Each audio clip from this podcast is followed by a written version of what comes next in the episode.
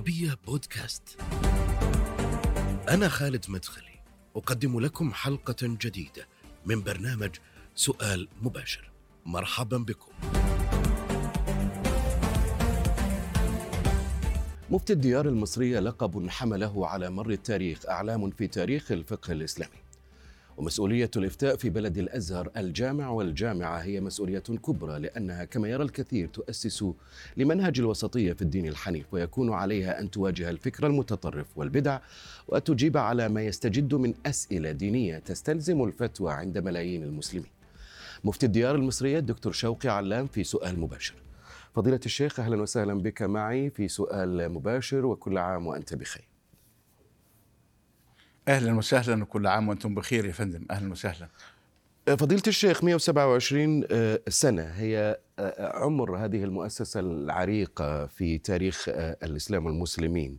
أنشئت عام 1895 كبداية نريد أن نعرف الناس على مهام هذه الدار ومن يحدد طبيعة هذه المهام أو هذا العمل. بسم الله الرحمن الرحيم. الحمد لله والصلاة والسلام على سيدنا ومولانا رسول الله وعلى آله وصحبه ومن والاه. أما بعد في البداية يعني أتقدم بخالص التهاني والتبريكات للأمتين العربية والإسلامية ولكل مسلم ولكل إنسان على وجه الأرض بمناسبة حلول عيد الفطر المبارك. اولا دار الإفتاء المصرية كما تفضلت سيادتك أنشئت سنة 1895 تولاها 19 مفتي إلى تاريخ هذا الوقت. هي تختص أصالة بالفتاوى فتجيب عن أسئلة المستفتين في مصر وفي العالم كله وتجيب بما يقرب من 14 لغة على مستوى العالم.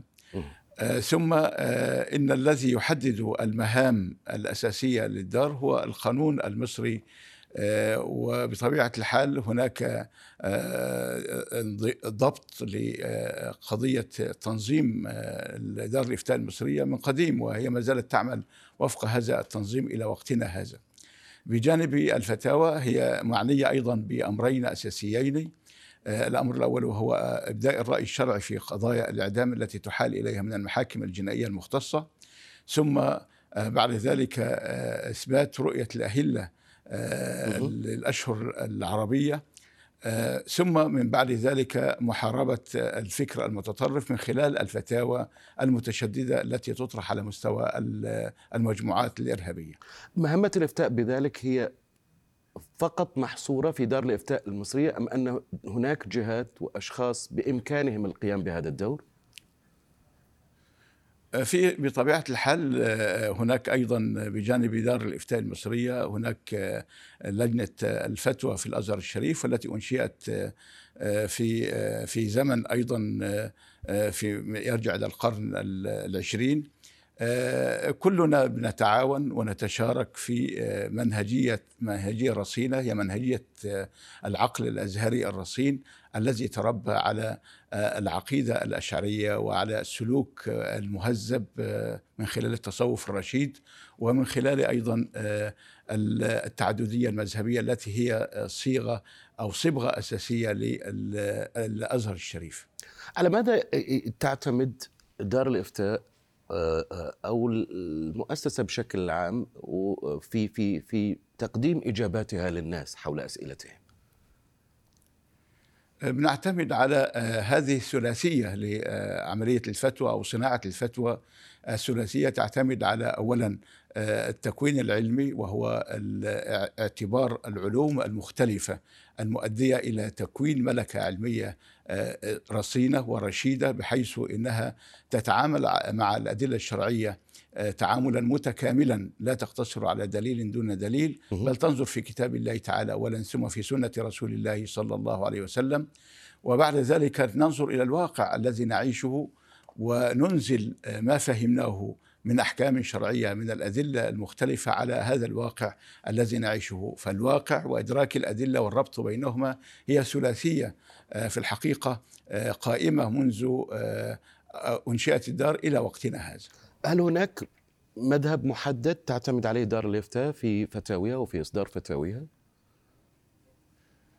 إحنا في الحقيقة بنعتمد يعني التيسير وبنعتمد أن المذاهب الفقهية الأربعة أصالة هي المذاهب التي يعني نعتمد عليها في بيان الحكم الشرعي بعقلية المذاهب الأربعة دون الوقوف طويلا أمام الفروع أو المسائل التي ابداها هؤلاء العلماء في عصورهم بل نحن نراعي عصرنا الحاضر مراعاة دقيقة فنقرأ الواقع قراءة دقيقة ومحيطة بأبعاد هذا الواقع المختلفة وبتعقدات الواقع في الوقت نفسه. فنستطيع من خلال المنهجية التي تركها لنا هؤلاء الفقهاء أن نعطي حكما شرعيا مستنبطا من الأدلة الشرعية المعتبرة للواقعة محل الفتوى. الآن تعتمدون على الاجتهاد الفقهي أم على يعني أو الترجيح بين بين أرباب المذاهب الإسلامية فضيلة الشيخ؟ في في بعض المذاهب في بعض المسائل بنعتمد فيها على الترجيح وعلى الاختيار وبطبيعة الحال في بعض المسائل الجديدة التي لم يكن هناك فيها اجتهاد سابق نحن بلا شك نجتهد في هذه المسائل من خلال هذه المنهجية التي سبقنا بها العلماء والتي ورثناها عنهم. نحن بنعطي الحكم الشرعي بما يتفق مع الواقعة التي أحط التي يعني تمت الإحاطة بها علما بتفاصيلها المختلفة. وقد نرجع في فهمنا لهذا الواقع إلى المتخصصين خاصة من أرباب الطب أو من أرباب العلوم المختلفة من الاقتصاد ومن الهندسة ومن غير ذلك حتى نستطيع أن نتصور الواقعة وبطبيعة الحال التصور هو أحد أركان الفتوى التصور والتكييف والحكم الشرعي ثم الفتوى بعد ذلك إلى أي مدى هناك انفتاح من قبل الدار على على مختلف الطوائف الإسلامية فضيلة الشيخ؟ بلا شك أن دار الإفتاء المصرية من قديم الزمان وإلى وقتنا هذا وربما تعمق هذا النظر في الوقت الحاضر بأن أننا نعتبر بأن الاجتهادات الفقهية المختلفة برصانتها وبتاريخها المشرف الطويل بنعتبر بأنها أورثتنا منهجية عالية المستوى راقية جدا. في أنها تستطيع أن تواكب العصر بقضاياها المختلفة فبناء على ذلك نرى بأن الفقه الإسلامي باتساعه نراه بأنه يعد معينا واحدا نستطيع أن نغترف من هذا المعين وأن نأخذ منه ما يعيننا على حل مشاكلنا الآنية والحالية والواقعة. كيف تتم عملية يعني اختيار المفتي الذي يقوم بالإجابة أو يتولى مسؤولية الإجابة على أسئلة الناس فيما يهمهم من أمور دينهم ودنياهم. هو نحن في دار الإفتاء المصرية عندنا إدارات مختلفة منها إدارة الفتوى الشفوية وإدارة الفتوى الهاتفية والإلكترونية وإدارة الفتوى المكتوبة وإدارة البحث البحوث الشرعية وكذلك لجنة أمانة الفتوى. كل هؤلاء لا يجلس عندنا في دار الإفتاء المصرية أي إنسان على ويتصدر للإفتاء إلا إذا اجتاز أمرين. الأمر الأول وهو التكوين العلمي الذي يتم من خلال الشهادات المعتبرة من جامعة الأزهر الشريف أو ما يعادلها من الجامعات المختلفة. ثم بعد ذلك لابد أن يؤهل ويدرب تدريب خاص قد يخضع لسنة أو أكثر في دار الإفتاء المصرية وربما لثلاث سنوات. ثم بعد ذلك يجلس ويقيم شيئا فشيئا ويعطى دورات مختلفة بحيث إننا نطمئن إلى أنه قبل أن ينطق بكلمة في الإفتاء إلى أنه أصبح مؤهلا لهذا الكرسي الذي يجلس عليه إلى أي مدى هناك تنسيق بين دار الإفتاء المصرية ولجنة الإفتاء التابعة للأزهر الشريف في مصر فضيلة الشيخ؟ بلا شك هناك تعاون اولا تعاون تام بين المؤسسات الدينية المختلفة في مصر الأزهر الشريف والأوقاف ودار الإفتاء المصرية. بلا شك لما تجد سيادتك أن الذي يجلس على كرسي الإفتاء في دار الإفتاء المصرية وهو مفتي جمهورية مصر العربية أو مفتي الديار المصرية هو أزهري من حيث العقل المكون. فبلا شك ان أننا سنرى أن العقلية واحدة حتى وإن لم يعني تأتي الفتوى مشتركة. لكن ستجد أن الفتوى واحدة بمعنى أن الرأي فيها هو في الأزهر كما في دار الإفتاء المصرية مبني على قراءة الأدلة الشرعية قراءة صحيحة. ثم بعد ذلك قراءة الواقع المعيش في مصر وفي غير مصر قراءة أيضا محيطة ودقيقة. هل هناك اختلاف أو تعارض بينكم وبين آه، آه، لجنة الإفتاء في دار الأزهر آه، فضيلة الشيخ؟ في في مسائل معينة في لا لا يوجد تعارض في القضايا الكبرى م. لكن قد يكون في التفاصيل بالنسبة لحال المستفتي الذي يجلس أمامي قد يكون في حاله وظروفه غير المستفتي الذي يجلس أمامه حتى في دار الإفتاء المصرية يعني قد يأتي السائل بسؤال معين ويجلس أمام أمين الفتوى ثم يأتي سائل في بظروف مختلفة أخرى في نفس السؤال. إلى سائل أمين فتوى آخر فتجد أن الجواب يراعي حالة الشخص فالاختلاف إنما هو اختلاف لأجل أسباب تؤدي إلى تغيير الفتوى وليس في منهجية الفتوى في حد ذاتها. سأبدأ معك هذا الجزء من قرار الرئيس المصري عبد الفتاح السيسي بتحويل دار الإفتاء المصرية إلى هيئة ذات طبيعة خاصة. وهذا يعني أن الدار أصبحت مستثناة من نصوص قانونية كانت تحدد سن تقاعد كبار مسؤوليها وتعفيهم من الآلية المتبعة في اختيارهم وعلى رأسهم مفتي الديار المصرية. وبالتالي أن المنصب سيشغله من يحدده الرئيس دون التقيد بترشيحات هيئة كبار العلماء التابعة لمشيخة الأزهر. هل خرجت دار الإفتاء المصرية بهذا القانون من عباءة الأزهر؟ آه، الحقيقة آه، يعني أولا نحن تشرفنا بصدور القرار الجمهوري بجعل دار الإفتاء المصرية جهة ذات طبيعة خاصة بما يحمله هذا القرار من إعطاء المزيد من الثقة في دار الإفتاء المصرية. ولذلك تقدمنا بخالص شكرنا وتقديرنا لفخامة السيد الرئيس عبد الفتاح السيسي لصدور هذا القرار. آه، وهو ما يحملنا نحن مسؤولية كبيرة جدا في دار الإفتاء المصرية بدءا من مفتي الديار إلى أصغر أمين فتوى في الدار آه، لابد أن نكون على قدر هذه المسؤولية. آه، كما يعني يعني تحدثت مع سيادتك قبل ذلك بأن مفتي الديار المصرية هو بطبيعة الحال هو عقله عقل أزهري آه، بمعنى أنه آه، شرب المنهجية الأزهرية آه، شربا تاما بحيث إنه لا يمكن أن ينفك عن هذه العقلية الأزهرية بحال من الأحوال. هي تعينه على أداء مهامه في الفتوى فهو أزهري من أزهري النخاع يعني. لا يمكن أن ننفصل عن هذه العقلية الازهريه، أما تنظيم العمل الإداري فدي بطبيعة الحال المؤسسية تقتضي وجود تنظيمات إدارية هنا وهناك في داخل المؤسسات وفي خارج المؤسسات. مثل ماذا هذه التنظيمات الإدارية التي أصبحت آه، بها مستقلة دار الإفتاء عن الأزهر؟ آه، بطبيعة الحال آه، يعني على رأسها طبعا اختيار مفتي الديار المصرية آه، نمرة اثنين أيضا كما تفضلت سيادتك آه، اختيار القيادات في داخل دار الإفتاء المصرية بتخضع لقوانين ذات آلية معينة آه، يعني مختلفة عن عما كنا عليه بتعطي مساحة أكبر لمفتي الديار المصرية في أنه يتحرك في اختياره للقيادات. بطبيعة الحال أيضا منضبط يكون منضبطا بأطر القانونية في هذا الشأن هو يعني لم ينفلت من الإطار القانوني وإنما ما زال في الإطار القانوني للدولة لكن أعطيت له مساحة معينة يستطيع أن يتحرك من خلالها وأن يختار قيادات الدار اختيارا فيه مرونة أكثر من الأول. يعني هناك من يقول بأن دار الإفتاء آه، على مدى التاريخ آه، ليست مستقلة حقيقة. هي كانت تابعة لمؤسسة الأزهر بحكم اختيار آه، المفتي. وبحكم يعني وجودها تحت هذه المظلة لهذه المؤسسة واليوم بعد اختيار رئيس الجمهورية حسب القرار للمفتي أصبحت كذلك غير محررة أو غير مستقلة عن الرأي السياسي كيف تنظر إلى هذا الأمر؟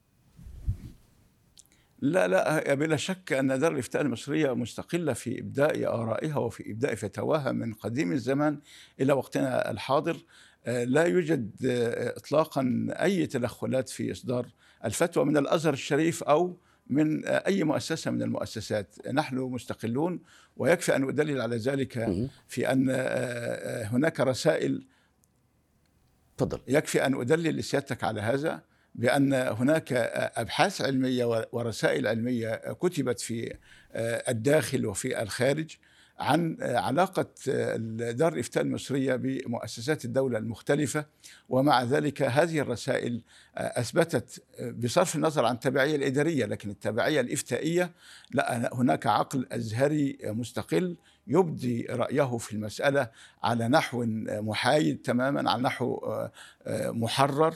على نحو غير لا يملى عليه شيء في هذا الشأن. وبناء على ذلك الاستقلالية حاصلة آه، سواء كنا تابعين آه، في التنظيم الإداري لأي مؤسسة من المؤسسات فالفتوى مستقلة وأقولها وأنا في ارتياح شديد. يعني لو تعارض الحكم أو الرأي السياسي مع الحكم الشرعي أيهما سيقدم؟ أفهم من كلامك أن الحكم الشرعي هنا سيقدم على أي شيء آخر. آه، بلا شك سيادتك الحكم الشرعي يبدى ويعطى بصرف النظر عن ال ال يعني أنا أفرق ما بين الإملاء وما بين النظر إلى المصلحة العامة. آه، النظر إلى المصلحة العامة ومقومات الدولة جزء من المصلحة العامة. ومن يقول غير ذلك يكون غير فاهم للفقه الإسلامي تماما. الفقه الإسلامي يعلي من شأن المصلحة العامة ويعلي من شأن المجتمع ويعلي من شأن الدولة. آه، وبناء على ذلك إذا تعارضت المصالح آه، الذاتية مع المصلحة العامة فبلا شك إجماع العلماء أن المصلحة العامة مقدمة. عندما نصدر الفتوى ونقدم المصلحة العامة على المصلحة الذاتية والمصلحة الشخصية آه، قد يتصور البعض بأن الفتوى اتجهت اتجاها سياسيا هي لم تتجه اتجاها سياسيا بالمعنى السلبي للاتجاه السياسي وإنما اتجهت اتجاها شرعيا لأن الشرع أمرها بذلك وقال لها قدمي المصلحة العامة على المصلحة الخاصة. تحدثت في البداية عن آه، قانون 2014 آه، آه، والظهور لمجموعات كما قلت قبل ذلك تنتمي لجماعة الإخوان أو جماعة التطرف والعنف والإرهاب. أريد أن أسألك يعني إلى هل كان هناك اختراق من هذه الجماعات لدار الإفتاء؟ وما حجم هذا الاختراق؟ هل الأمر تغير اليوم؟ وهل هناك أيضا اختراق لهذه الجماعات لمؤسسة الأزهر الشريف؟ الأزهر الشريف محصن بعقله ودار الإفتاء المصرية محصنة بعقلها. آه، آه، نحن آه، يعني تصدرنا المشهد في التصدي لهذه المجموعات الإرهابية. ويكفي أن أقول لسيادتك إن المرصد مرصد الفتاوى التكفيرية والاراء المتشددة بيرصد على مدار ال 24 ساعة كل ما يصدر من فتاوى تكفيرية أو آراء متشددة. تؤرق المجتمعات. ونحن آه، يعني عندنا مخزون كامل أو أستطيع أن أقول إن أرشيف تنظيم داعش بكل تفاصيله هو مسجل عندنا ومحلل ورددنا عليه بالبراهين العلمية وقلنا بوضوح شديد جدا إن جماعة الإخوان منذ أن أنشئت في سنة 1928 وما تولد عنها من جماعات بشهادة أرباب الجماعات أنفسهم من أن كل المجموعات الإرهابية التي تصدرت المشهد فيما بعد هي تنتمي بشكل أو بآخر إلى جماعة الإخوان ولذلك لابد من محاربة هذا الفكر آه، محاربة آه، علمية وفكرية تزيل آه، الغبار الذي تركوه على دلالات النص الشرعي واوهموا الناس بأنهم إنما يتبعون صحيح الدين الإسلامي وهم آه، في الحقيقة على غير ذلك تماما وفق المعايير العلمية الشرعية التي نحن تكلمنا عنها وعندنا هذا الأرشيف كاملا وعندنا الردود عليه. الآن ما هي طبيعة أو حجم الجهود الذي قامت به أو قام بها دار الإفتاء في تجديد الخطاب الديني وما مدى الحاجة إليه في هذه الفترة فضيلة الشيخ؟ تجديد الخطاب الديني هو آه، آه، الحاجة إليه حاجة ضرورية لأن سيدنا رسول الله صلى الله عليه وسلم آه، يعني دعانا إلى إلى التجديد وعدم الوقوف عند مرحلة زمنية معينة وقال إن الله يبعث لهذه الأمة من يجدد لها أمر دينها على رأس مئة كل سنة أو إن الله يبعث لهذه الأمة على رأس كل مئة سنة من يجدد لها دينها. آه، من هذا النص الشريف نرى بأن حركة التجديد هي حركة زمانية متلاحقة لم تقف عند زمن معين. وفي عصرنا الحاضر الذي تشعبت فيه المصالح وتشابكت فيه القضايا وتعقدت في كثير من الأمور نحن نحتاج إلى ثورة فقهية ثورة علمية حقيقية تزيح الغبار وتنف وتنفض هذا الذي ران على الفقه الإسلامي وعلى الفتوى وعلى الدلالات الصحيحة للنص الشرعي. نحن معنيون في الحقيقة ببيان صحيح الدين وفق المعايير العلمية الشرعية وأيضا في الوقت نفسه نعنى بإزاحة هذه الأفكار المتطرفة التي أثرت على العوام وأثرت على بعض الناس من أن هذا هو صحيح الدين ونحن أيضا نريد حوارا فقهيا حضاريا. ولذلك حتى إحنا عقدنا مؤتمر في دار الإفتاء المصرية وهو مؤتمر دولي كبير عن الإدارة الحضارية للخلاف الفقهي. حتى لا يستأثر فريق من الناس من هذه المجموعات ويقول إنني وجدت قولا فقهيا في بعض المراجع يقول كذا ويركن إليه. ثم بعد ذلك يعني يقصي الآراء الأخرى. نحن نقول بأنه هناك من الآراء ما ينبغي أن يبقى حبيس الزمن. لا يأتي إلى القرن العشرين ولا إلى الواحد والعشرين وربما هناك قضايا أبديت فيها مسائل في القرن العشرين لا ينبغي أن تأتي إلى القرن الواحد والعشرين وإنما نحن نحتاج إلى المنهجية التي تعيننا على فهم قضايا الناس. فتوى التترس فضيلة, فضيلة الشيخ وهو سؤالي الأخير.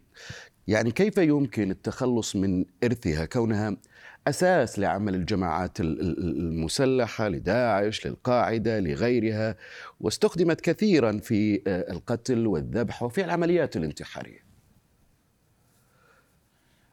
سيادتك هذه المجموعات في كل تفاصيلها لا ترتكن إلى الشرعيه في الأساس يا فندم. القرار الحرب وقرار إنهاء الحرب إنما هو بيد الدولة بإجماع العلماء الذين يقولون قالوا إن الحرب أو إن الجهاد بمعناه بمعنى القتال الجهاد لا يكون إلا تحت راية. بمعنى معنى تحت راية يعني معنى تحت سلطان الدولة.